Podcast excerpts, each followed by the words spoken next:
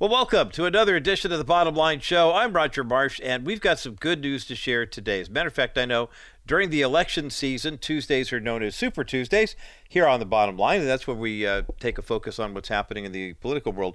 But so much has been happening. I think February 2023 uh, is going to be known as the month where revival broke out worldwide, and it started in the United States. And for those who've been praying for a revival, um, you know, it, it's one thing to say, "Hey, remember February eighth, Cedarville, or excuse me, uh, Asbury first, and then Cedarville," and uh, we we saw students really being touched and really being blessed. And we said, okay, well, this is great. But then people got into the big online debate. You know, is this really a revival or what's the definition? And then you had some older folks saying, hey, I was part of the Jesus Revolution. And what about me? And then you had Generation Z coming in and saying, it's not your turn. It's our turn now, just like it was for you 50 years ago. And, you know, they were all very valid points. And my tendency when something like that happens is, and, and let me qualify this by saying, nothing like this has happened in my lifetime. I mean, I was uh, when the Jesus movement, the Jesus people thing was happening. I was in elementary school, probably eight or nine years of age. We moved to Orange County in 1969. I didn't really know that much about Calvary Chapel because we went to a mainline denominational Dutch Reformed church. I didn't know about Calvary Chapel until maybe the mid to late 70s. I'd heard the term.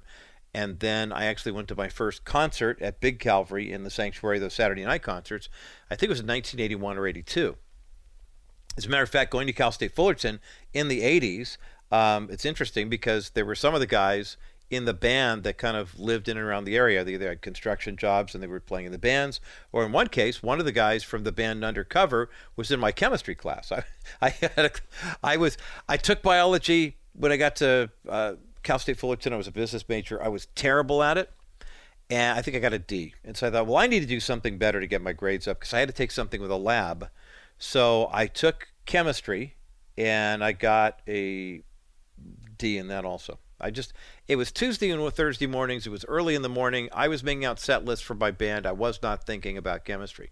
But then I noticed they had a class called Air and Water Pollution, Chem 107. I'll never forget it.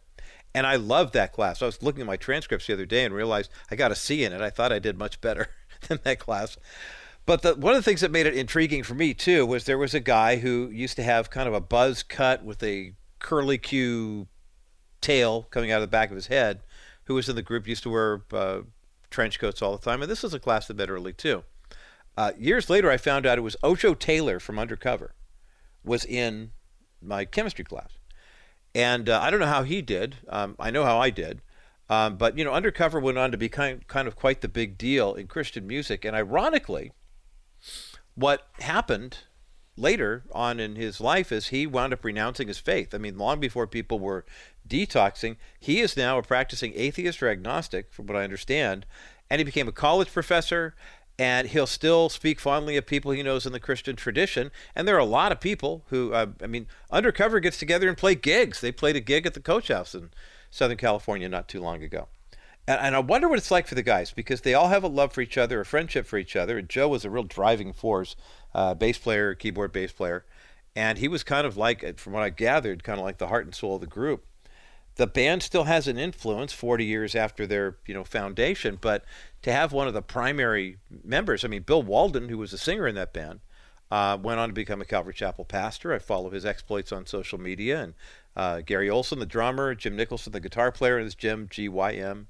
And I haven't kept up on the other singers or other players that have been in and out of the band since then. But um, it was interesting to see somebody who had been in the church and then kind of wandered away. And I used to hear from consultants all the time saying, you know, there are a lot of people who are making Christian music, and part of the reason they are is they're like, yeah, I've been to church, and it's kind of an easier path to success than taking the mainstream music route. And I thought, no, that's not true.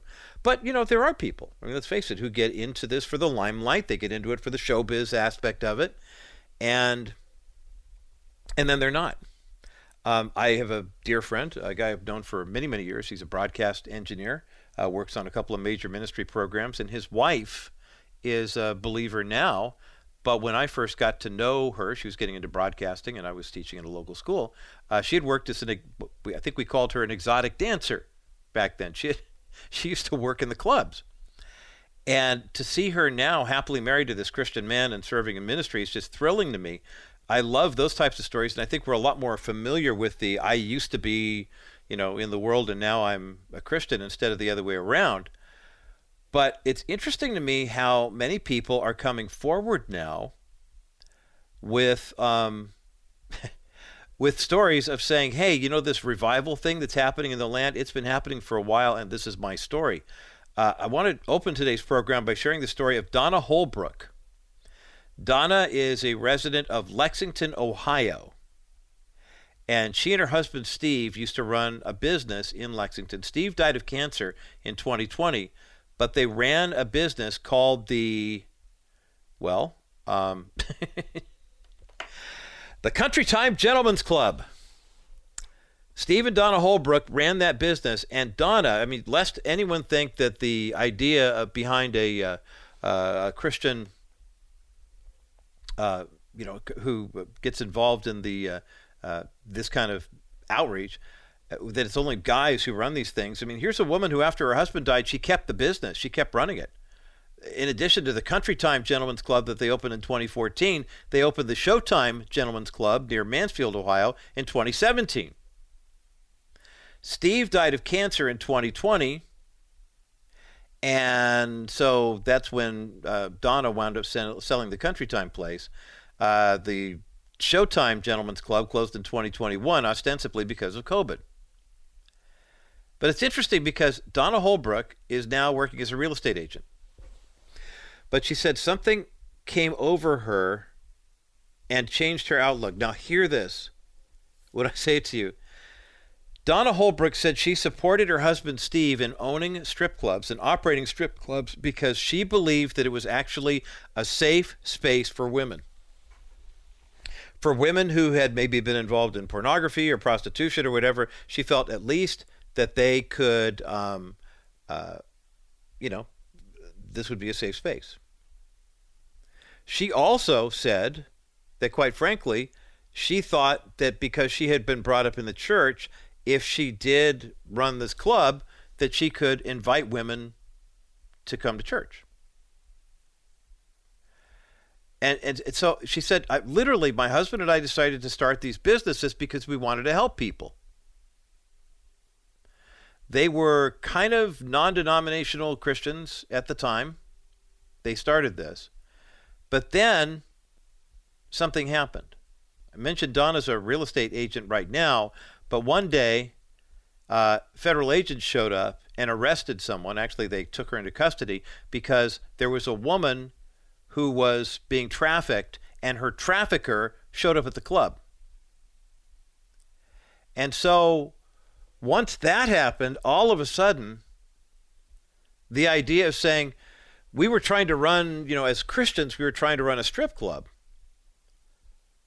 Well, here's what they do. She'd say, you know, probably of the 100% of the women who came to work with us, after they worked with us for a time and made enough money, we would help each one of them to try to get out of here, go on with their lives, get to school, get clothes, this, that, and the other thing.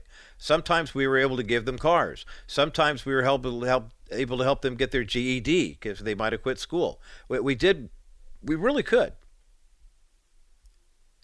But at the same time, she said, even though we tried to put all of these safeguards in here, most strip clubs, for example, don't have cameras behind closed doors. There's no accountability. We had cameras everywhere. The girls knew if they wanted to do this that this was a safe place to do it. And Donna Holbrook used to run Bible studies here. But you know, she said as this happened, she was working an extra job, her husband was working an extra job, he was driving a semi. We thought, okay, well, we're helping to save souls. But then Steve died suddenly in 2020 of cancer. And by the time that she had this revelation moment where someone came into the club and actually was arrested for trafficking one of the girls who was dancing there, she said, You know, I realized that I was a nominal Christian. She said, I was, you know, uh, someone who considered myself to be a believer, but I realized in that moment I didn't fully understand what salvation was all about. I didn't understand what total surrender was. She said she always felt that she believed in God, but she didn't really have a connection with God. And that's when she met a guy uh, who was a pastor at a local church, Fusion Church in Lexington. And she went in and just said, Here's the deal. And he said, You know what? Let's confess that sin right now. And she believed and she was baptized. And the minute she came up out of baptizing, she said, It changed everything. It changed everything. And I realized that the sex trafficking had been going on and I couldn't handle it. And next thing you know, I wound up selling the first one after Steve died. I wound up selling the second club. And now I'm selling real estate. And, you know, it's. But she did have one stipulation, though, for selling. She said, I will not sell to anyone who isn't going to knock this building over and put something else in it. She said, so now she's fully motivated to fulfill the Great Commission. Ephesians 5 8 is what drives her. For you were formerly darkness, but now you are light in the Lord. Walk as children of the light. Now she knows what true salvation and repentance is all about. And praise God, Donna Holbrook has done some good things, but now she is walking with the Lord fully and completely. That's a great news story here on the bottom line. Hey, let's take a quick break. And as we continue, we're coming into a season now where there's a lot of prophecy that's coming up, and how do you determine what is prophetic, prophetic and what isn't? Uh, pastor and author James Levesque has a book called 10 Prophetic Values for Today Hearing, Glorifying, and Restoring God's Voice. We've got a link for that book up at thebottomlineshow.com. We're going to talk about it coming up next as the bottom line continues. Life insurance will never replace the person you love, but that money can help you get through life when it feels impossible. When your life insurance claim is denied while you're already dealing with so much, you need someone on your side. Stephanie Cover of Cover Law used to work for the insurance companies. She challenges and understands the way insurance companies think. Hire Stephanie to file a life insurance appeal while everything is still fresh in your mind. Don't let the insurance company get away with greedy behavior while you're in mourning. Stephanie Cover will do everything in her power to get you the financial protection which was promised to you as a beneficiary of the policy. The money from the life insurance proceeds can supplement your income so you can support yourself throughout the process of bereavement. Save Stephanie's number or call her now at 877 214 4935. That's 877 214 4935. Or you can fill out a contact form at kbrightradio.com slash coverlaw. Stephanie Cover, she knows the other side. Well, everyone is asking about biblical prophecy these days. They see what's happening in the world and they go, oh my goodness, what in the world is going on here? Definitely a pivotal time for the body of Christ, but what is being said and how can we do the best job possible of understanding what's being said to us in the body of Christ. Uh, author, church planter, and international speaker James Levesque is with me today here on the bottom line. He's the lead pastor of a network of engaging heaven churches all across North America. He's the author of a brand new book that I think is going to uh, provide a lot of clarity for those of us in the body of Christ who are looking at the world around us and saying, what in the world is going on? The book is called 10 Prophetic Values for Today Hearing, Glorifying, and Restoring God's Voice. We have a link for the book up at thebottomlineshow.com. James Levesque, welcome to the Bottom Line Show.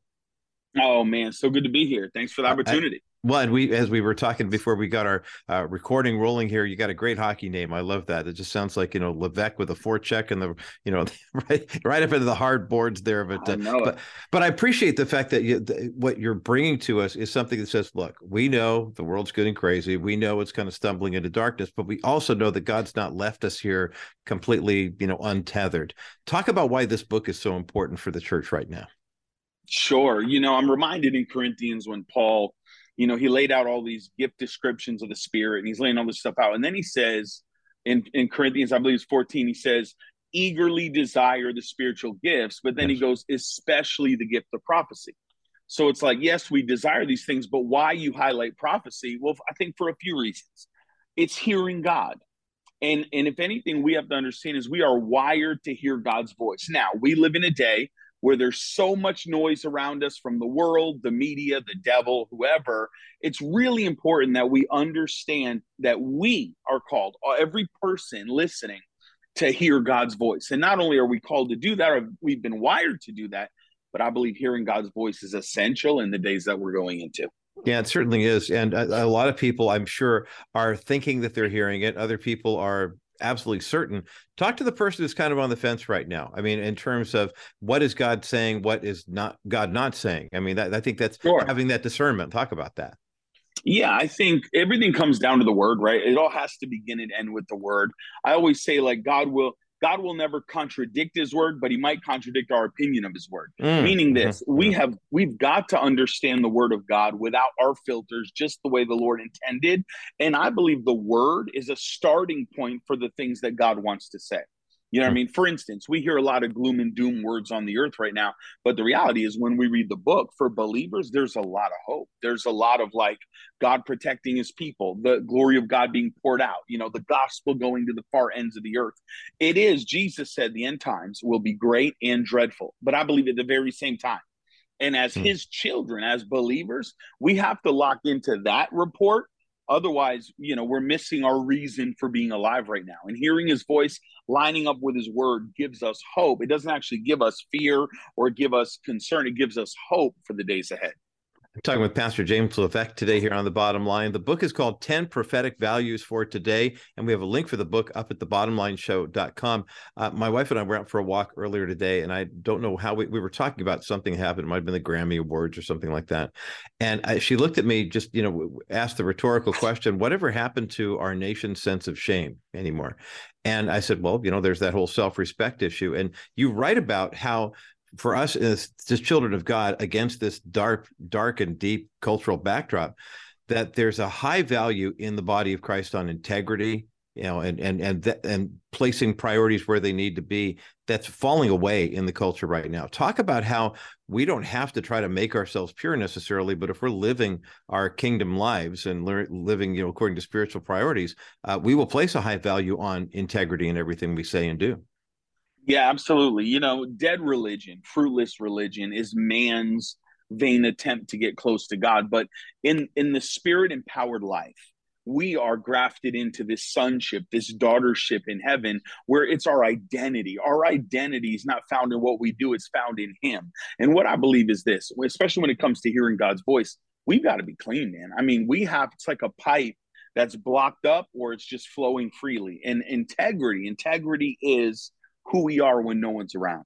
When the lights are off, when the church service is over, are we living that life in our homes where we're honoring God? You know, I think the Bible says in the book of Acts, Stephen was a man of faith who feared God with all his household. Well, that is integrity. Mm-hmm. Fearing God with our household, honoring him with all that we have. And I think, you know, look, COVID kind of exposed a lot when it came to mm. ministries, right? I yeah. mean, mm-hmm. you, you saw you saw celebrity pastors who really died on the balcony of boredom because they're on COVID timeouts and they're starting to mess around and sin. Mm-hmm. That's not integrity. Integrity is whether I'm in COVID timeout or not, we're honoring God, we're living right, we're loving Jesus. And so I think a lot of the mess ups when it comes from like prophets that have been so far off, it's because their personal life is off.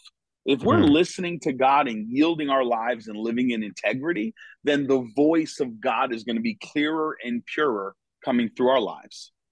Pastor James Levesque is my guest today here on the bottom line. His new book is called 10 Prophetic, Prophetic Values for Today. We have a link for the book up at thebottomlineshow.com. Uh, James, we hear a lot about younger generation right now going through it in, with regard to their relationships, with their emotional health, uh, the things that are just, you know, kind of tough. I mean, it, it seems like uh, younger generation is looking for I don't want to say easy answers, but that kind of swipe to the right and everything, all your problems go away. There's an app for that, you know, type of mentality. Sure. One of the things you write about in your book, 10 prophetic values for today is the power of perseverance and the, and the, the value of doing so. Talk about why now more than ever. I mean, that, eh, that's not just kind of a pick yourself up by your bootstraps and, you know, grit your teeth and gut it out type of thing, but rather it's, it's understanding that our walk in faith is more of a marathon than a sprint. Absolutely. You know, I love the the the it's almost like this this moment of parable where they came to Jesus and said, "How do we see the kingdom now?" And then immediately Jesus goes into this bizarre like left field parable about the minas. And mm. God gave them this, this and this and it was all about faithfulness. We live in generation. You know, I often say we're in a microwave generation, but we serve a slow cooker God, right? And, yeah. and, and there's some things we need to understand. It's not going to be overnight. It's not going to be instant. It's about faithfulness over time, being honoring to God and honoring to those around us that leads to this moment of breakthrough. We want it so fast. It's like it should have yeah. happened yesterday. You know, uh, one thing God challenged us with is health being restored. Like mm-hmm. since this year started, I'm on 33 pounds down since oh, good for you. since December 5th. But one thing I had to come to grips with, I didn't gain all that weight in one year, right? I'm 43 right. years old. It took half my life eating bad, not thinking about it. And so I had to take it one step at a time. I'm not looking for 100 pounds overnight. I'm not looking for, like, I'm just looking to be faithful one meal before another every day, healthy habits. And that's how it is with the Lord. I have young people, they, it's just everything so fast. You were never meant, this thing right here, we were never meant to have that much stimulation in our life. We were never meant to watch everybody's live stream, everybody's prophetic word. Like, there's something about focus that I think's missing in a younger generation. And, and, and I think perseverance and faithfulness and all those things are really going to matter. And they extremely matter when it comes to hearing God. Yeah, absolutely. As Pastor James Levesque is talking about these 10 prophetic values for today, which are featured in his brand new book, which is up at the bottomlineshow.com. Um, the emotional health component i think is is major and this may be something that is new to those of us in the generation x or or the baby boom or greatest generation that the idea that because of what you were describing pastor james the fact that everyone's trying to learn everything all at once and have an opinion on everything and it's fight or flight you've got to you know make these big decisions based on limited time and limited information there are a lot of younger people who are are kind of taking a step back you know maybe i don't want to be as involved in church because it's just it's not good for my emotional health. There is value in in, in paying attention to that though. Talk about it, the the power of peace as you write about in your new book. Yeah. The lord really does care about our well-being. There's no doubt about it. I will say this this younger this generation that i see i've been pastoring 27 years they we've never had a generation more aware of their personal feelings mm-hmm. which i think can be healthy but i also think it's unhealthy. I think when we are you know every moment of every interaction we're trying to navigate how we feel about something it's not always going to lead to something healthy. But the reality is this our mental health matters and god has paid for it on the cross that we have a sound mind. The bible says that we would have no other mind but the mind of Christ. Romans 12 says, Don't be conformed to the world, but be transformed. Here's how we're transformed by the renewing of our mind. I believe, especially when it's linked to hearing God or, or internally hearing God, I believe that our, our mental health is so important. But here's the thing it's going to be directly connected to what our eye gates and our ear gates are exposed to. Right. If we're flipping through TikTok and we see a cat drowning and a little baby running off a cliff and someone crashing on their bike and then a flower growing and then, you know, a mountain scene, like we're not supposed to process. It's like stimulating us like cocaine. And then nothing mm-hmm. becomes it. Nothing becomes enough. We don't, there's no peace. It's right. like you want happier than happy, and that doesn't exist. Mm. Boy, that is you're you're preaching to the choir on this one. We all need a message like this from Pastor James Levesque, and gratefully uh, for us today, he is with us. The brand new book is called 10 Prophetic Values for Today. We have a link for the book up at the bottomlineshow.com. Hearing, glorifying, and restoring God's voice is the subtitle. We've got more of this conversation coming up next as the bottom line continues. You know, I just finished a meeting in Africa with a group of guys. And I said to them, here's the deal. They want to know how things are going in the United States. Hey, I'm not going to lie to you. Things are crummy. But I said, what you do every day is you get up every day, gentlemen, and you realize that none of this matters. God is in control. And if you believe that, then it, it's all downhill. And, and I said to them, I said, so as we struggle here with the things that we're planning to do here in Africa, it's exciting to see all the things that you guys want to do and the plans you're making. Just know that God is in charge. And so and the bad things that are happening in the United States, God is going to work all of them to good, Romans 8 28. That's the only solution is just go back every day to Jesus and ask him for guidance in what you're supposed to be doing. Amen and amen. Dennis Wilson, Wilson Financial Services, 800 696 9970, 800 696 9970, or go to kbrightradio.com forward slash Wilson Financial. Wilson Financial Services for simply better alternatives.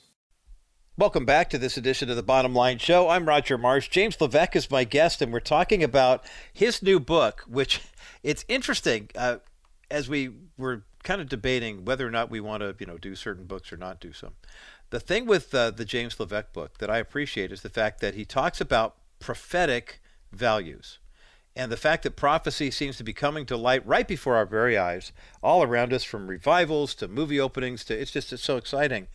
But James literally, he wrote this book about three, four months ago, or it came out, at a pivotal time in the body of Christ when the world was stumbling into darkness, as you know, and it's still, the darkness just keeps showing up. But how do we discern what God is telling us through these times? He's written about it in his brand new book called 10 Prophetic Values for Today Hearing, Glorifying, and Restoring God's Voice. We've got a link for the book up at thebottomlineshow.com, and we have a copy of the book to give away. 800 227 5278. 800 227 5278. 800 227 5278 is the number to get you through to the bottom line. As you think about the prophecies that are playing out in the culture right now and how many of us are looking for prophetic values that God really values and wants us to value as well. I mean, you think about the things that we need to kind of be equipped with in today's culture a hearing heart um, learning to see God through the storm, the valley of perseverance, if you will, and the value of that. Uh, good emotional health, integrity. I mean, these are all values that enable us to understand the prophetic times that we're living in. And if we are not, boy, the power of words. I mean, trust me, I realize the sociologists tell us only 7% of, of uh, communication is verbal, but I'll tell you what, in the era of social media, the way those words are used is way more important now than it's ever been before. That's just one of the different areas that ha- are prophetic values that will enable us to understand the prophetic times that we're living in. James Levesque writes about them in his new book called 10 Prophetic Values for Today. We have a link for the book up at thebottomlineshow.com. And if we didn't mention it before, uh, James's last name is spelled L E V E S Q U E good for Scrabble, and uh, you know got that French Canadian vibe going on, even though he's Italian, which kind of cracks me up. Uh, 800 227 5278. 800 227 5278. 800 227 5278 is the number to get you through to the bottom line. As we continue on the other side of this break, uh, Pastor James Levesque and I continue looking at these 10 prophetic values for today. That's coming up next as the bottom line continues. Pastor James Levesque is my guest today here on the bottom line. And if you are Googling right now at home to find his stuff, we've got it all linked at thebottomlineshow.com, but it's L E V E S Q U E, which would be a dream if you were playing Scrabble or something like that right now. Where where are you from originally, James? I mean, I know you're in Florida right now. I, I sense kind of an East Coast vibe to it, but where where does your family hail from? Yeah, was born and raised in Connecticut. And yeah. uh yeah, loved it. Just New England through and through, and then moved down to Florida about two years ago. I'm gonna tell you something interesting about my last name, though. Uh, Levesque. I don't have a dime of French in me. I never was. I was actually like full blooded Italian. Uh-huh. But my mother g- gave me that last name through a crazy series of events. But when I went to preach in France, he said to me, "Your name's pretty powerful." I'm like, "I'm so sorry, bro. I don't even connect with uh, French names." And he goes, uh-huh. "No, your your name means the bishop." Ooh. So everywhere you see the bishop in, in, our Bible is. Levesque, uh-huh. the oh, bishop. Wow. And so, yeah, okay. I often wondered if I should change my name. And then I thought, man, God knew what he was doing exactly when I got that name, you know? So kind of cool. that is cool. You know, the brand new book, uh, t- 10 Prophetic Values for Today, is up at the bottomlineshow.com. And it kind of leads nicely into one of those values a lot of people you mentioned during the pandemic in our earlier segment the pandemic kind of exposed a lot of people in ministry for what ministry was happening or what wasn't happening. Or what you call it the the balcony of boredom. I just wow that's but that that really spoke to me. One of the things that i think a lot uh, that we saw during the past let's say three years now as we're coming up on the third anniversary of that is the fact that there are a lot of people who did a kind of a reassessment, took inventory of where they were spiritually, whether it's a full blown ministry or people's individual lives, and are they're kind of rediscovering their first love. Uh, talk about why it's important to know, really, not just to take for granted what we've been given in our faith in Christ. Yeah, I remember it was March of 2020. We were in New England, as you can imagine. COVID was pretty crazy. Things were getting shut down. We were we have a church right outside of Yale University. So that was like, you know, the mm-hmm. center of all this crazy. And God showed me a scripture in Mark 4. It said, Jesus got into the boat with the disciples. And then there's this weird thing that says, as he was to them. And the Lord said to me, when we go through storms, he said, it's a storm, it's going to pass. When we go through storms, whoever Jesus is, is who he's going to be when you take him on that boat. Hmm. And unfortunately, when when COVID happened and trauma happens and trials go on, whoever he is to you, he's going to be more of. Yeah. But whoever he isn't to you, he's not going to be. And I think a lot of people, in in many ways, I feel like it was a failed fire drill for the church. You know, mm-hmm, it's mm-hmm. like, do we believe that God can protect us? Do we believe He can heal? Do we believe He can, you know, do all these things, or are we really bowing down to the voice of fear? Right. Mm, and yeah. so I feel like the fear was the real virus going on on the earth. Yes. And uh, and and whoever He is, it's just you know, this is why Christianity isn't supposed to be a box you check on a form of, of religion. It has right. to be this living relationship with the Lord that through highs and lows, we are, you know, the Bible says we're pressed, but we're not crushed. We're persecuted. We're not abandoned. We're struck down. We're never destroyed. But as I sit here and talk to you right now, there are people still in our churches in Connecticut that won't come to church because mm-hmm. of a virus three years ago, mm. because there's that much trauma. And so, look, who is Jesus to us? Man, he better be our everything, our savior, our deliverer, our protector, our provider, right? I think that is the reality because any storm we go through in life, we need to make sure that we are very much aware of whose boat we're in and who's with us. Boy, that is powerful preaching Come from on. Pastor. Pastor James Levesque today here on the bottom line, the bishop, as he so duly noted. Uh, pastor Levesque is the founder and lead pastor of Network, uh, the network of engaging heaven churches all throughout uh, uh North America. He's the author of a brand new book that we're really enjoying hearing about today. It's called 10 Prophetic Values for Today Hearing, Glorifying, and restoring God's voice. And we have a link for the book up at the bottomlineshow.com. Pastor James, uh, we have lived, we've lived through the pandemic. We've seen people, you know, right now, of course, there, there's a huge cry and reaction to the, uh, the earthquakes in Turkey and Syria, and people are reaching out. I was thinking about the Damar Hamlin case about a month ago where that young man yeah. had a heart attack on the field. And all of a sudden, $9 million comes in, you know, to a, uh, a, a toy charity that he'd kind of established for a small community. And now God's doing something huge huge with that. You, you talk about the value of generosity in your new book and how there's kind of mm. a prophetic overtone to that. Talk about what you mean by that. Yeah, you know, I believe it's funny. Jesus said this thing in Matthew. He said, Store up for yourselves treasures in heaven. And then he said, Where your treasure is, is where your heart's going to be. I know so many people have been abused by 1980s televangelists, but the bottom yeah. line is there there is a healthy place of honoring God with our life, all that we own, all that we are. And what I've noticed is this people that are generous, where they live to give to others and they're generous to others, those are people that hear God's voice clearer because there's something about having no attachments and mm. living generous where you realize that we serve a generous God. and that God is just as generous to speak to us in a time of need, help us. And so, you know, I think as believers, we can't be stingy. You know, we can't be, you know, we have, and I think, look, I think a lot of churches struggle financially because they don't, the pastors aren't trusting God themselves. This is not some weird hyper faith giving message. This is the fact that our Father promised that He would never leave us or forsake us. David said, I've never seen the, the righteous begging for bread. The reality is, in the book of Acts, when God started moving, everyone was nobody was in lack and everybody was blessed and so i believe for the kingdom's purpose not our own purpose god wants us blessed but generous people you're going to hear god differently and look i think it's a shame when the world is becoming more generous than the church. Right. I think it's ridiculous when Damar Hamlin, you have the whole world wanting to dump money, and, and I'm sure a lot of them are Christians, but we should be the first ones to say, man, we want to love you like Jesus would. We want to mm-hmm. give how we're blessed.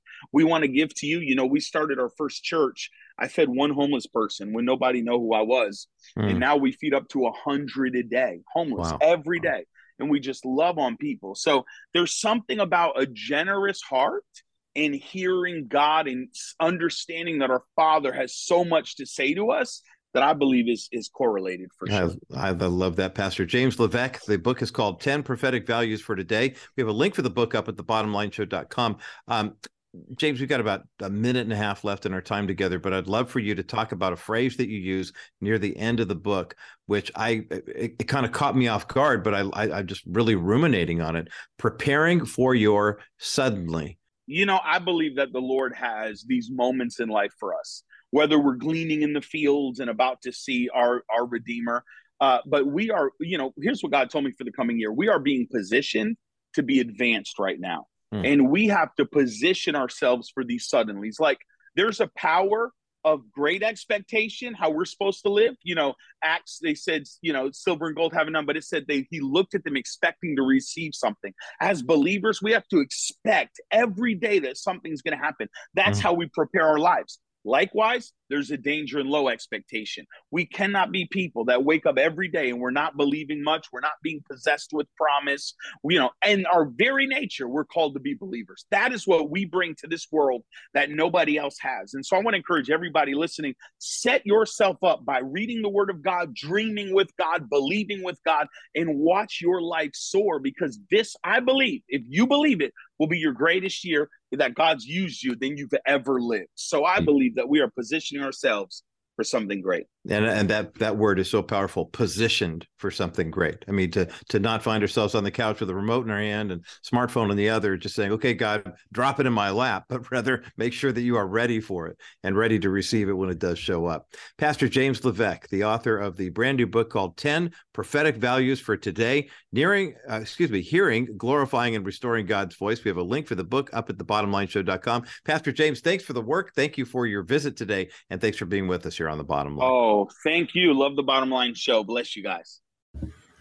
All right. Boy, what a great conversation, a great dialogue. And especially as we think about the prophetic times that we're living in, uh, what better way to understand them than to understand these prophetic values that Pastor James Levesque has identified in his brand new book with that title 10 Prophetic Values for Today Hearing, Glorifying, and Restoring God's Voice. We have a link for the book up at the thebottomlineshow.com. And as I mentioned, we have a copy of this book to give away. Teresa answering the phones today, helping Joel out. 800 227 5278. 800 227 5278. 800 227 5278. The number to get you through to the bottom line at such a pivotal time for the body of Christ. I mean, let's face it, the world is, you know, kind of com- skidding off the rails, as they say. And yet there are those who are looking at the church and saying, well, you guys, this is a fairy tale. I would rather trust what I can see, what I can experience, what I can hold in my hand. That's where my belief is. And we know that faith is the evidence of things unseen. It really does take faith to hold on to something that you can't see, to quote unquote talk to someone who doesn't speak to you. But if you've ever had a supernatural encounter with the Lord, then you know that's not the first time, and it certainly won't be the last until the Lord returns. So think about these prophetic values, how valuable they are, and what a resource we have to put in your hands today. It's 10 Prophetic Values for Today by pastor and author, James Levesque. One copy to give away at 800 227 5278. 800 227 5278. 800 227 5278, the number to get you through to the bottom line. On the other side of this break, a city in Southern California is being maligned by our governor for doing things that he thinks, well, I, quite frankly, I think they're very, they're in the spirit of liberty and they're the right things to do. But let me tell you about one thing that the city of Huntington Beach is doing that other cities may want to follow along with. We'll talk about that coming up next as the bottom line continues. I just saw a meme on social media that I wanted to share with you if you haven't seen it before. It was new to me. It, and basically, a, a friend of mine posted this one that said, if if you're going to let Jesus take the wheel, make sure that Satan doesn't have control of the GPS. Amen and amen. Welcome back to the Bottom Line Show. I'm Roger Marsh. James Levesque has been my guest for the past half hour. Pastor and author James Levesque has written a brand new book called 10 Prophetic Values for Today Hearing, Glorifying, and Restoring God's Voice. We have a link for the book at thebottomlineshow.com, and we have a copy of the book to give away right now. Joel and Teresa taking your calls at 800 227 5278. 800 227 5278.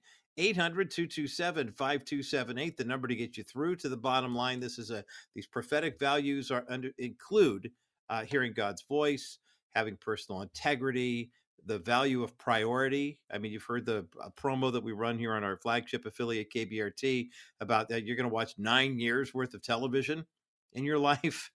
Make sure that what you're watching and putting into your your heart and soul what you're feeding your mind on is of eternal value importance uh, perseverance, emotional health, relationship, loving the written word of God, uh, the hope and knowing what we've been given as Christians, the value of our speech, the words that we use, our generosity, and then preparing for those suddenly moments. These are all prophetic values. They will serve us all well as the church basically kind of locks arms and begins to make the move. I don't want to say we're just going underground to hide out, but the culture is not going to stop until they basically think that they've snuffed us out. So it's a way game. We're the enemy in the culture right now. But you remember, we growing up in the time that we did, we're strangers and aliens, right? That's what all the Jesus people music was all about. And that's the world that we're living in right now. So, pastor and author James Levesque with 10 prophetic values for today, a great book that we're giving away right now. 800 227 5278. 800 227 5278. 800 227 5278 is the number to get you through to the bottom line. I saw a jab from Governor Newsom on uh, social media, I think it was Twitter, uh, earlier this week, where he was chiding uh, not only red states versus blue states, saying, hey, all the best GDP in the country are coming from blue states, and more people who are on, uh, you know, welfare or whatever it was he called it, was a very derogatory term, are in red states. So, you know, blue states, you know, rule the day. And then he was going after the city of Huntington Beach for something, and I thought, not again. Uh, what what did Huntington Beach do? Except, well, maybe this is why he's upset. Did you hear about this last week at the Huntington Beach City Council meeting? The council took a vote on a very controversial issue that I think, well, I don't know. Let me describe it, then you tell me what you think. The city council was taken an issue, or had taken up the issue of whether or not the city government should be flying any sort of flags for special interest groups. Now, we, we've talked about this many times here on the Bottom Line Show about how certain cities, areas like Massachusetts, where uh, there was a one town, uh, one of the older, more historic colonial towns in Massachusetts, had a his, history of displaying the Christian flag every year for a particular holiday or a certain month or whatever it was. And after doing it for years and years and years and years, one year a group of crabby atheists and angry humanists got together and said, You can't fly that. This is city property. And so they got all mad. And so then the city council decided not to let them hoist it. And then the people in the town said, Wait, we want this. And so the people in the city decided this is what we want. Well, apparently in the city of Huntington Beach, there's been a bit of furor over the years over the flying of certain flags that represent certain organizations. And, you know, there's that big difference that people forget happens between your private property and city, county, or state or federal owned property. And in the city of Huntington Beach, they decided that they wanted to put this to a vote. So an ordinance was drafted whereby the city council would be allowed to vote on a measure as to which types of flags could actually be flown on city property, like at City Hall or anything that was owned by the government. So a bit of a kerfluffle broke out because on Tuesday, uh, last week, the 21st, uh, the Huntington Beach City Council voted that they would only allow flags that are representing the United States government. So a government flag, federal government, like the American flag, fine. Um, California flag? Sure, no problem. Again, that's the government, that's a state. Orange County, California has a flag, not to be confused with Orange County, Florida, or Orange County, New Jersey. That kind of signage can show up as well. And then, of course, the city of Huntington Beach. So far, so good. You okay with the uh, okay? That's so far. Uh, most people are in agreement with that. Well, then you get into the different branches of the military. For example, let's say it's Veterans Day or Armed Forces Day, um, Memorial Day, whatever it is, and they want to have a flag up honoring fallen veterans or prisoners of war, or you know, take your pick. Okay, well, the the military flags can also be flown. That this is part of this ordinance. And then anything that has to do with local law enforcement. Okay, you want to fly a you know flag that says we support our police or firefighters, first responders, et cetera, et cetera. Well, so far I think most people are tracking with this. But that's where the ordinance stopped. At that point, the ordinance then said, and nothing else that fits that category would actually pass muster.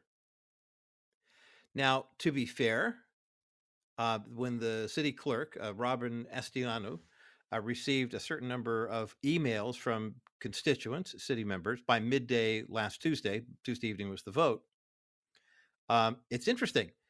There was a council meeting earlier in the month And when it was originally proposed, only 46 people at the council meeting said they supported it. 228 people were opposed to it.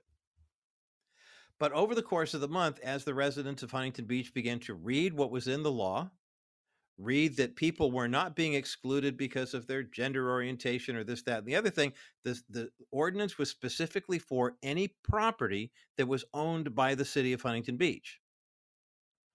So, in other words, if you want to fly an American flag, if you want to fly the blue stripe flag or the one that honors police officers, whatever, at your home, at your business, on your private property, knock yourself out. The whole idea behind this was to say, we want to get, you know where I'm going with this, right? One flag that does not pass muster in the new Huntington Beach ordinance would have been the rainbow flag the flag that uh, and, and it's interesting too because if you look at the rainbow flags that have been showing up more and more i mean there are some that are just the rainbow colors there are some that have that fist kind of coming up the middle which is actually a, a communist marxist symbol you know that we shall rise we shall overcome. It's not exactly as innocent as they make it out to be. But basically there were three hours of heated public comment and the text messages and emails that started coming into the city. Remember the last council meeting, it was 46 against and 280 in favor. Now it was 277 in favor and only 177 opposed. So, how did the city council vote?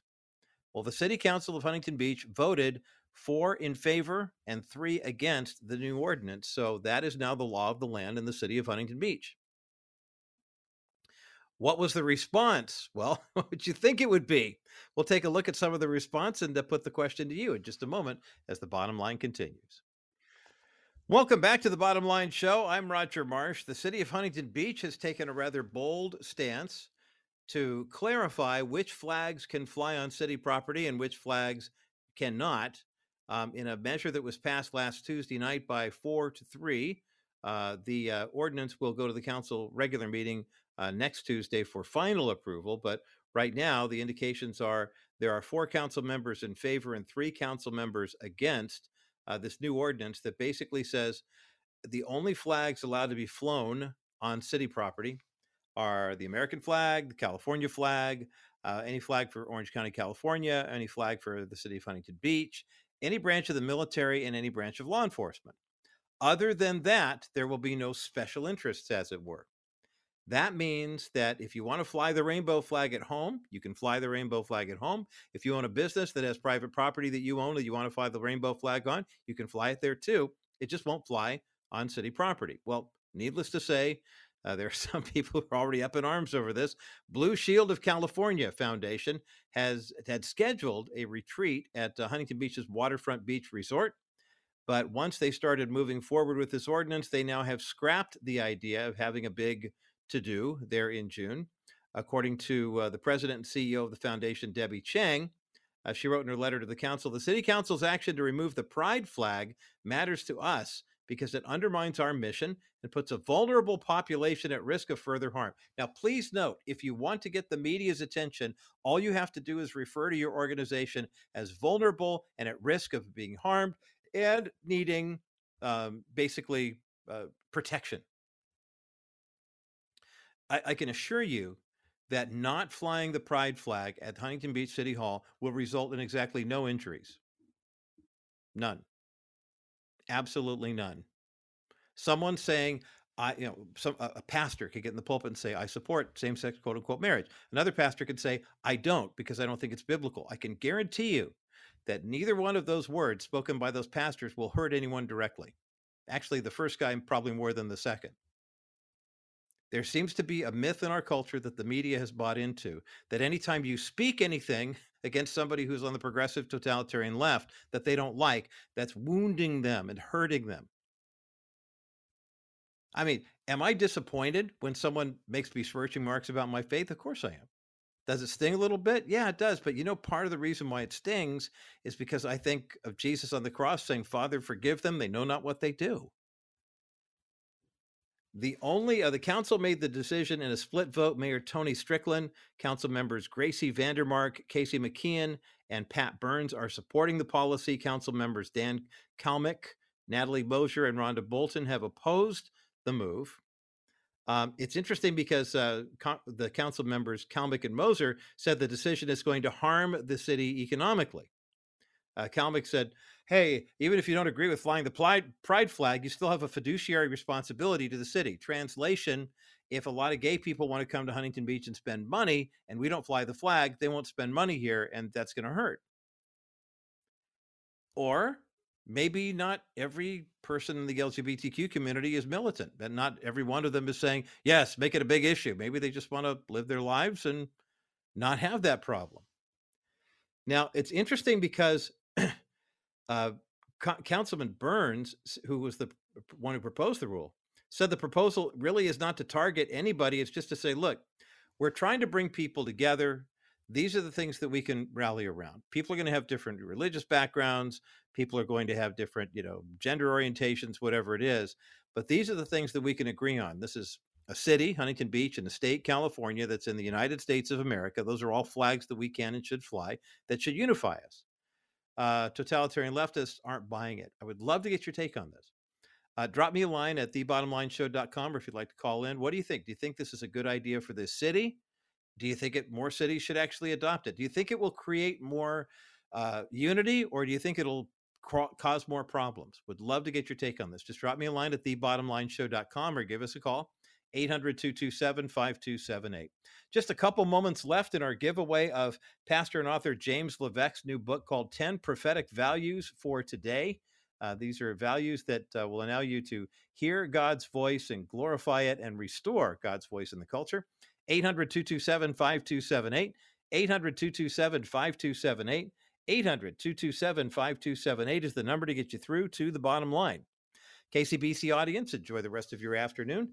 Uh, we have a, uh, a great lineup to, for you on the rest of the day featuring uh, uh, Rabbi Schneider and Discovering the Jewish Jesus coming up next. For those who remain on the network, today's a very special day in the history of uh, uh, congratulations by the way maria from sacramento who is the winner of the james levesque book so congratulations maria one of our kcbc listeners uh, as we continue for those who remain on the network today today's a very special day in the history of crawford broadcasting and kbrt radio I'll tell you the story, and we're going to have some prizes to give away coming up next on the other side of this break as the bottom line continues. Welcome back to the Bottom Line Show. I'm Roger Marsh. Good to have you along today, the 28th of February, 2023. And I have to admit, uh, I mentioned before the break, for those of you who were with us for the last half hour or the first hour of the program, or for those who are just tuning in, I'll let you know. I mentioned this before the break. Uh, today's a very special day in uh, Crawford Broadcasting lore for our Southern California audience, and I, I want to make a bit of a, well, I'm doing a little bit of a history lesson analysis, balance, and clarity segment, if I, if I may. Um, it came up in my social media feed, one of those memories, you know, that comes up. And it was interesting because uh, the first thing I thought when I saw the picture was, why am I wearing a shirt and tie in the studio? I mean, it's been a while since I've done that. And then I remembered why. Uh, it was a very special day for us at Crawford Broadcasting because it was a day that if it had not happened, we would not be having this conversation today. Um, uh, many of you who live in Southern California and have listened to AM 740 KBRT for many, many years know that uh, K Bright has a rich history here in the Southland. Since 1980 or 81, it's been owned by Crawford Broadcasting. Before that, was owned by Bonneville Broadcasting, which is a company that owned KBIG. Get it? They had KBIG, FM 104.3, 104,000 watts off of Catalina Island or something like that. And then they had KBRT, AM 740, 10,000 watts. The ten- transmitter was on Catalina as well. But once that 10,000 watts hit the water, it went everywhere. Get it? K big and K bright. well, as AM started to fall out of favor in the late 70s, early 80s, and uh, FM, it, it, took radio operators a long time to figure out that FM was a viable alternative. I remember uh, hearing the story of Crawford Broadcasting acquiring WMUZ FM in Detroit many, many years ago. It's kind of been a flagship for us in terms of longevity. And uh, that was back when, you know, FM was for colleges and, you know, public broadcasting, and no one really wanted to mess with it. So religious broadcasting was great. It's funny now listening to the two different frequencies if you're a radio listener and hearing music on the FM band versus the AM band and thinking, why would anybody stay with AM as long as they did? And, you know, the AM operators had a chance to go stereo. They chose not to. The FM operators did. The music sounded better. That's where people were listening. Taste change, patterns change. And yet, for everybody who would like to, you know, sound the death knell for terrestrial radio, um, we get a lot of calls into the studios at KBRT and KCBC and KLDC in Denver, KLTT in Denver um, for all of our programming. All of the guys that you hear on the National Crawford Roundtable podcast, yours truly, Neil Boron at WDCX in Buffalo, that goes Buffalo and uh, into Toronto, Ontario. Bob Dutko at aforementioned WMUZ, and there are three other stations in that cluster. John Rush, who's my colleague, actually, when we do the shows together in Colorado, he's literally right across the hall at uh, KLZ, the conservative talk station in Denver, AM 560 but we go to terrestrial radio studios. As a matter of fact, we're building a new one in Buffalo uh, for for our station there.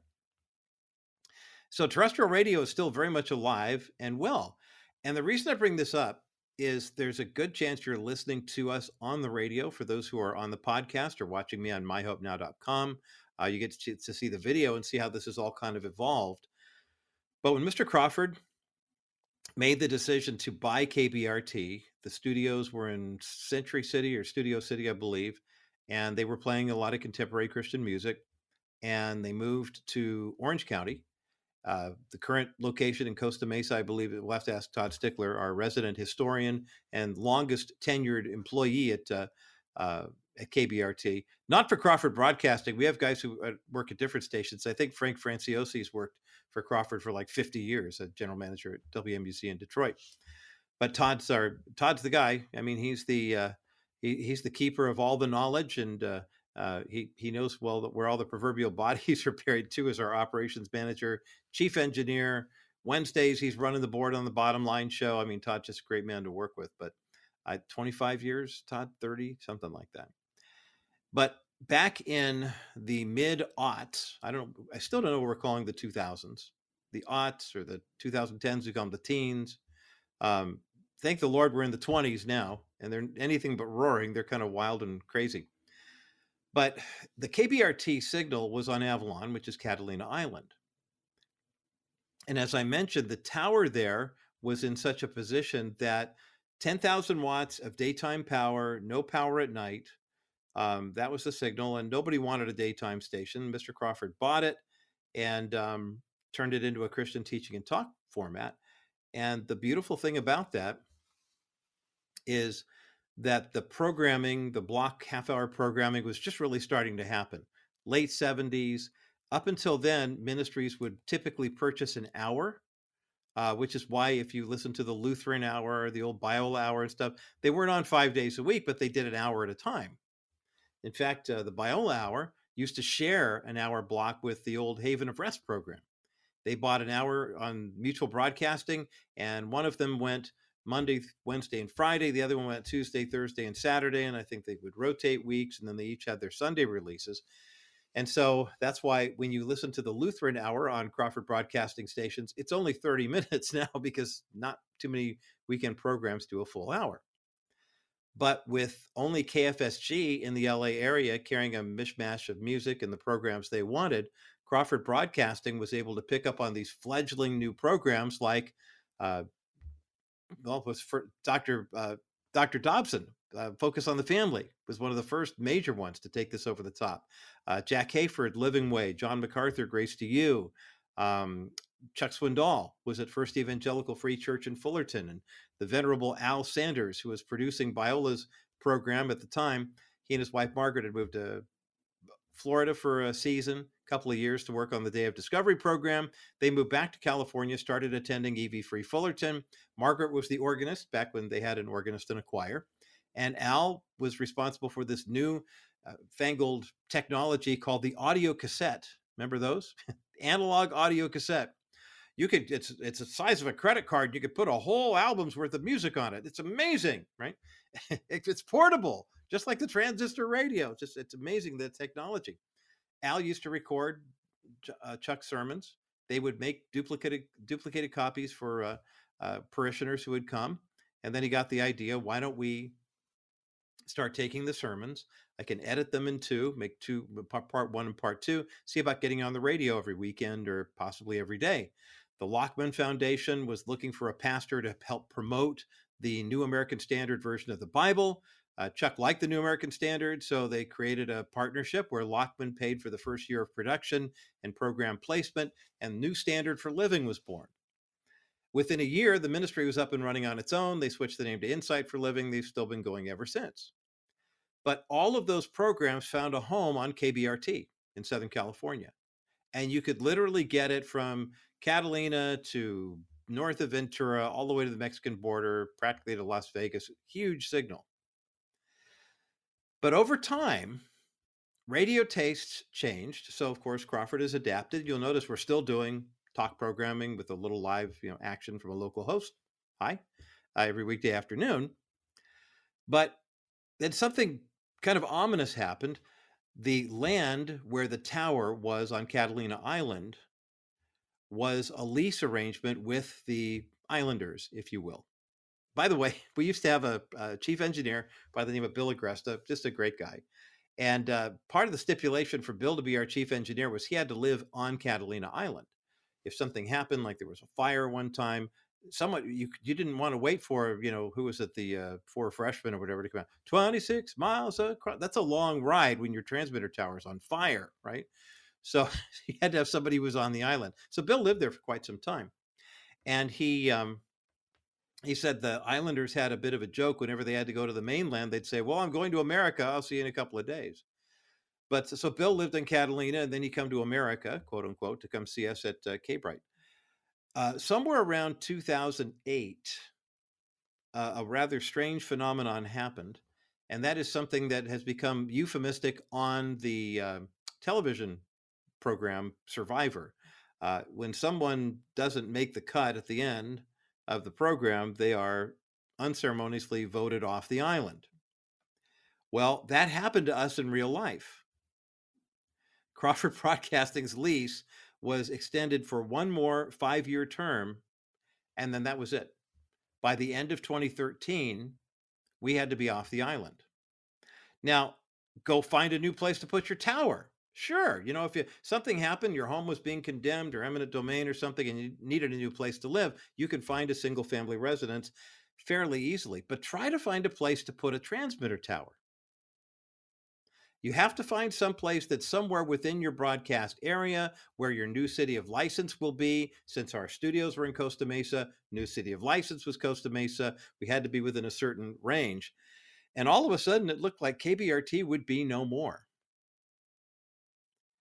But on February 28th, 2013, we made the announcement to all of our K Bright listeners. Mr. Don Crawford Sr. came to town along with Chris Alexander, our chief engineer. They took over the bottom line show for a couple of days, and we told the story of how God saved KBRT. And here we are 10 years later, ready to tell the tale.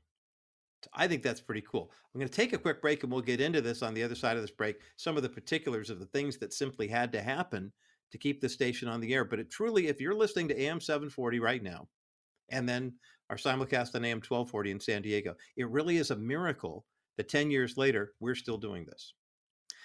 I thought it would be a good idea to celebrate right now. And so I've got some freebies to give away. Um, the adult singles ministry at uh, Crosspoint Church in uh, Temecula is having an event on St. Patrick's Day. It's a St. Patty's Comedy Night, March 17th, 7 p.m.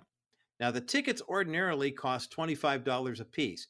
However, and that includes appetizers and beverages. However, I have a pair of tickets to give away right now, and Teresa would love to get your name in the drawing.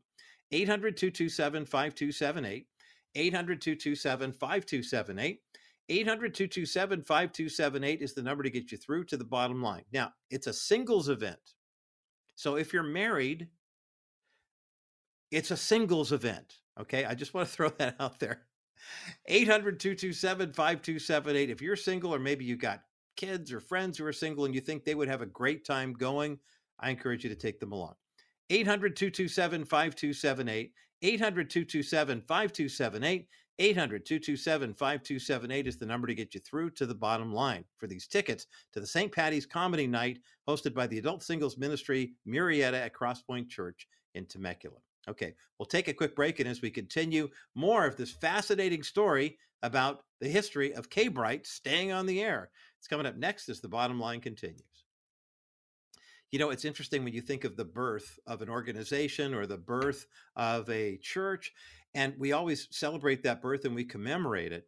But what about what happens when a child we discover is going to be born as well? Is it always celebrated? In some homes, it's not. And part of the reason it is is because fear, and a lot of it is just misinformation and misunderstanding about what having a new child in your home actually means. When you go to a preborn clinic, you will get an ultrasound absolutely free, a pregnancy test absolutely free, and you will then hear the heartbeat, see the images, and then you get the information you need to find out what you need to do next. Do you keep the baby? Do you release the baby for adoption? In California, it's legal to end the pregnancy as well. But once you see that little child and you see all the resources available to you through preborn, you're going to want to keep that baby.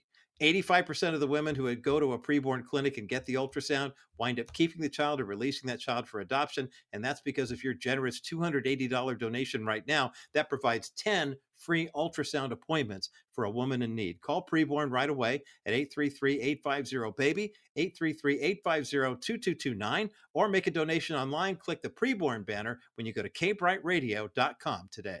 Welcome back to the Bottom Line Show. I'm Roger Marsh, taking a trip down memory lane today. Uh, February 28th, 2013 marks the 10th anniversary of Mr. Don Crawford Sr. and our chief engineer, Chris Alexander, coming into town, taking over the Bottom Line Show. If you want to hear those programs, by the way, I believe, Todd, aren't they still archived at kbrightradio.com? Uh, it's a, it was a great day to be there and to be here because I'm still in the same here that we were 10 years ago. But we were told by Avalon, I guess the city of Avalon, the island of Catalina, that we had to get our tower off of the island. We literally got voted off the island at a city council meeting, and we had five years to figure out how to get the tower off of Catalina onto the mainland and where we were going to put that thing. By the way, since we're celebrating uh, for our friends who are single, uh, the St. Patty's Comedy Night, uh, March 17th, 7 p.m., hosted by the Adult Singles Ministry at Murrieta Crosspoint Church in Temecula. Got a pair of tickets to give away. These are $25 a piece tickets. They include appetizers and beverages, and they are for single people. I mean, single people take somebody who's not single. You get the idea. 800 227 5278. Teresa's standing by taking your calls. 800 227 5278. 800 227 5278, the number to get you through to the bottom line. So in 2008, K, uh, the KBRT lease was extended for five more years. And at that point, the city council said, We don't want your tower on our island. It was a, an environmental thing. There had been a fire a few years before that had destroyed some of the nature. They didn't think it was safe to have it there. So we had to go through the whole process of taking the tower apart, moving the tower over, staying on the air while we were moving the tower. I had to get a backup you know, kind of transmitter type of thing, and then finding a place. Moving the old tower off the island, and these are massively tall towers, bringing it all the way over, and then finding a location, re-establishing the location. And it was on February 28th, 2013, that Mr. Crawford came with our chief engineer, Chief Chris Alexander, and they literally threw the big switch and switched us over from 10,000 watt K Bright in Avalon to 50,000 watt KBRT in Costa Mesa. Now, the truly miraculous part begins when you consider all of the government red tape that goes into moving a radio transmitter tower. Uh, radio frequencies are granted by the Federal Communications Commission, the FCC. You don't just buy them. I mean, you can buy and sell them, but there's a lot of government approval that has to happen. Number one. Number two, it's not like you can just say, I own a home in Long Beach and I would like to move to Westminster. So let me find a home in a suburb of Westminster and I'll go ahead and make the move. It's not that simple. There are only a certain number of places where you can actually put a transmitter tower. And then there's an issue called what we call, we used to call anyway, I don't know if it's a deal anymore, height above average terrain. If your tower is at a certain location and it's at a certain height and it's got a certain power, they put this whole mathematical uh, equation together. If you're at 100 feet above sea level, which is kind of where a lot of Southern California broadcasters are, and you want to go up on top of, say, Saddleback Mountain, you have to power down because you're going up higher and your signal is going to be thrown a lot further. If you're broadcasting an amplitude mod- modulation, which is AM, or frequency modulation, which is FM. And all that means is FM goes through tunnels and AM goes where it will. And that's the short answer. Tell I'm not big on the engineering part. So years went into, and hundreds of thousands, dare I say, millions of dollars went into soil samples and testing and shopping around and snooping around and then finding consultants who would actually petition city councils and certain things, you know, like eight month approval processes that had to happen in six weeks, that type of stuff. But here's where it began, where the miracles started to happen. A few years before we got the nod that we were going to have to move KBRT, a businessman, a marketing guru who specialized in outdoor billboard advertising, made a large purchase guy by the name of Arte Moreno. Perhaps you've heard of him. Arte Moreno bought the California Angels, who were then the Anaheim Angels, and turned them into the Los Angeles Angels of Anaheim. There's a long story behind that. In addition to buying the team, he also purchased AM 830, which used to belong to a Catholic group of programmers and had been kind of, I think the Angels picked it up. So he bought everything. Well, he wanted KLAA to be headquartered at the Big A. Makes sense. He also wanted to move the transmitter tower. And that's where the door of Providence swung open wide for Crawford Broadcasting. Because in that moment, now there was a spot in the Cleveland National Forest, right up near the KABC Channel 7 Doppler 7000 weather radar balloons and whatever, where there had been a transmitter tower. The, it had all been approved by the FCC for a transmitter tower. It had been graded. There was a plot. All we had to do was get the tower up on the hill and nail it down as long as everything, well, bolt it down. You don't nail a tower. Um, bolt it down, and bingo, you could operate, right? Well, I don't know about you, but if you've ever been in parts of the Cleveland National Forest that are kind of that residential area near Corona, where you kind of go through someone's neighborhood and then you get on this little access road. There is access for like a Cushman cart or a John Deere little four by four type of thing, but not for the type of truck that you would need to carry piece by piece a tower big enough to transmit 50,000 watts to all of Southern California. But we got it done. And somehow Todd Stickler survived, along with Bill Agresta, Chris Alexander, and our team. And literally just a couple of months before the lease was set to expire, KBRT made the successful transition from Avalon, Catalina Island, to Corona, California. 10,000 watts became 50,000 watts because the 10,000 watts off the water gave it tremendous power. And now, if you live in certain broadcast areas of Orange County, KBRT actually does run about 200 watts at night. So if you're right around uh, the 91 freeway and the 55, whatever, you can get the terrestrial signal pretty well. But it was today, 10 years ago, that Don Crawford Sr. and Chris Alexander, our engineer, came in and literally threw the switch, taking us off our back, uh, backup transmitter and onto the brand new transmitter. And here we are 10 years later. I got some thank yous to thank on the other side of this break and uh, they're a long list, so I need a couple minutes. So let's take a quick break and we'll jump back in with the thank you part. By the way, we're still taking your calls at 800 227 5278. We're celebrating the 10th anniversary of the KBRT 50,000 watt transmitter by giving away a pair of tickets to the St. Patty's Comedy Night singles event sponsored by the Adult Singles Ministry at Murrieta at Crosspoint Church in Temecula. It's Friday night, March 17th, 7 p.m. Uh, three great comics appetizers and beverages, and we've got free tickets for one lucky caller. Got a pair of them. 800 227 5278. 800 227 5278. 800 227 5278, the number to get you through to the bottom line. You know, I just finished a meeting in Africa with a group of guys. And I said to them, here's the deal. They want to know how things are going in the United States. Hey, I'm not going to lie to you. Things are crummy. But I said, what you do every day is you get up every day, gentlemen, and you realize that none of this matters. God is in control. And if you believe that, then it, it's all downhill. And, and I said to them, I said, So as we struggle here with the things that we're planning to do here in Africa, it's exciting to see all the things that you guys want to do and the plans you're making. Just know that God is in charge. And so, and the bad things that are happening in the United States, God is going to work all of them to good, Romans 8 28. That's the only solution is just go back every day to Jesus and ask him for guidance and what you're supposed to be doing. Amen and amen. Dennis Wilson, Wilson Financial Services, 800 696 9970, 800 696 9970, or go to kbrightradio.com forward slash Wilson Financial. Wilson Financial Services for simply better alternatives. Welcome back to the Bottom Line Show. I'm Roger Marsh. Congratulations, Brian from Redlands picked up those tickets to the St. Patty's Comedy Night Singles event hosted by the Adult Singles Ministry uh, Murrieta at Crosspoint Church in Temecula. It's going to be happening March 17th, 7 p.m., and features Mike Kino, uh, Justin Rivera, John Hill, appetizers, beverages, and more.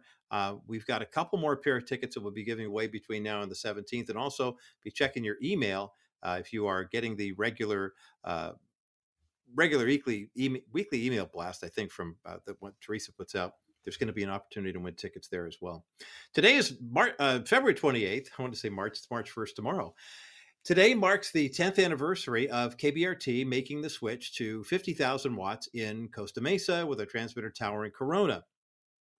It was no small undertaking. Chris Alexander, our chief engineer, uh, was the one who ran point on this thing back and forth between his home in Colorado, uh, going to city council meetings and meeting with engineers and designers and architects, trying to get all the little jots and tittles done. If you work in city government, you know how challenging it is when something's supposed to take eight or nine or 10 months for approval and you've got six weeks. You know, I mean, that's, or six months and you got four weeks. And miraculously, we had everything all sewn up. We had until, I believe, the end of November of 2013. And by the end of February of the same year, we were able to throw the switch. Mr. Crawford did ceremonially from our studios here at KBRT. And the 50,000 watt transmission change came into play. Thank you, Mr. Crawford, for a lot of time and a lot of money, a very arduous task indeed to keep KBRT on the air. The, uh, the option was if for some reason we weren't able to find a location, um, there'd be no more KBRT. We wouldn't be having this conversation. Um, secondly, to Arte Moreno, the owner of the Los Angeles Angels of Anaheim, thank you for deciding you didn't want AM 830's transmitter tower spot anymore, so we could put ours there. Really appreciate that. Chris Alexander, of course, uh, Todd Stickler. We could not have done any of this without Todd. Um, I also want to thank you as a bottom line and KBRT listener for your faithfulness for supporting the programs that are here. I don't mind saying that the ministry programs that are here, that you know that the programs purchase time and then they solicit support from donors. And if the support is there, sometimes the support is there to keep it even Steven. Sometimes the support is overwhelming. It's more than what they are required to uh, uh, to expend to put out the, the the programming here. And we routinely find ourselves in the top two or three in the country for some of our major ministries. So I mean that's that's a testament to you in terms of your faithfulness and your prayers. Also for supporting the advertisers here on the Bottom Line Show. I think of Dennis Wilson at Wilson Financial, Stephanie Cover, Cover Law. Um, just a couple of the all of the different events that we have. Our friends at Preborn, Alliance Defending Freedom. Thank you for praying for them, but also supporting them. And also, I, I'm not going to lie. It was five years ago, right around now, that I found out I was going to have to have open heart surgery. So I didn't know where I was going to be once this came out. And a dear friend of mine recently had surgery. They had to intubate, like they did for me, put a tube down your throat to help you breathe. And when he came out of surgery, his back is fine, but his vocal cords are ruined. And I'm very grateful to God uh, for uh, giving me the health to continue to do this. I did not imagine 10 years ago when we were celebrating the 50,000 watt conversion of KBRT that I'd still be doing the bottom line show. But praise God, we're here and we're still bringing a message that I think is vital. As James Levesque shared about those prophetic values, speaking the truth in love, having personal integrity, having those conversations with people that we don't agree with. Don't give into the cultural temptation to say, you know what, the world has gotten so bad. I'm just going to hang out with my church friends. I'm only going to listen to Roger's program. And you know what? I'll be good. It's an away game, brothers and sisters until the Lord comes back, our faith is going to make us enemies with the world. But God will grant you favor if you are open with Him, if you're honest and available for what He wants you to do. So go preach the gospel. That's the bottom line.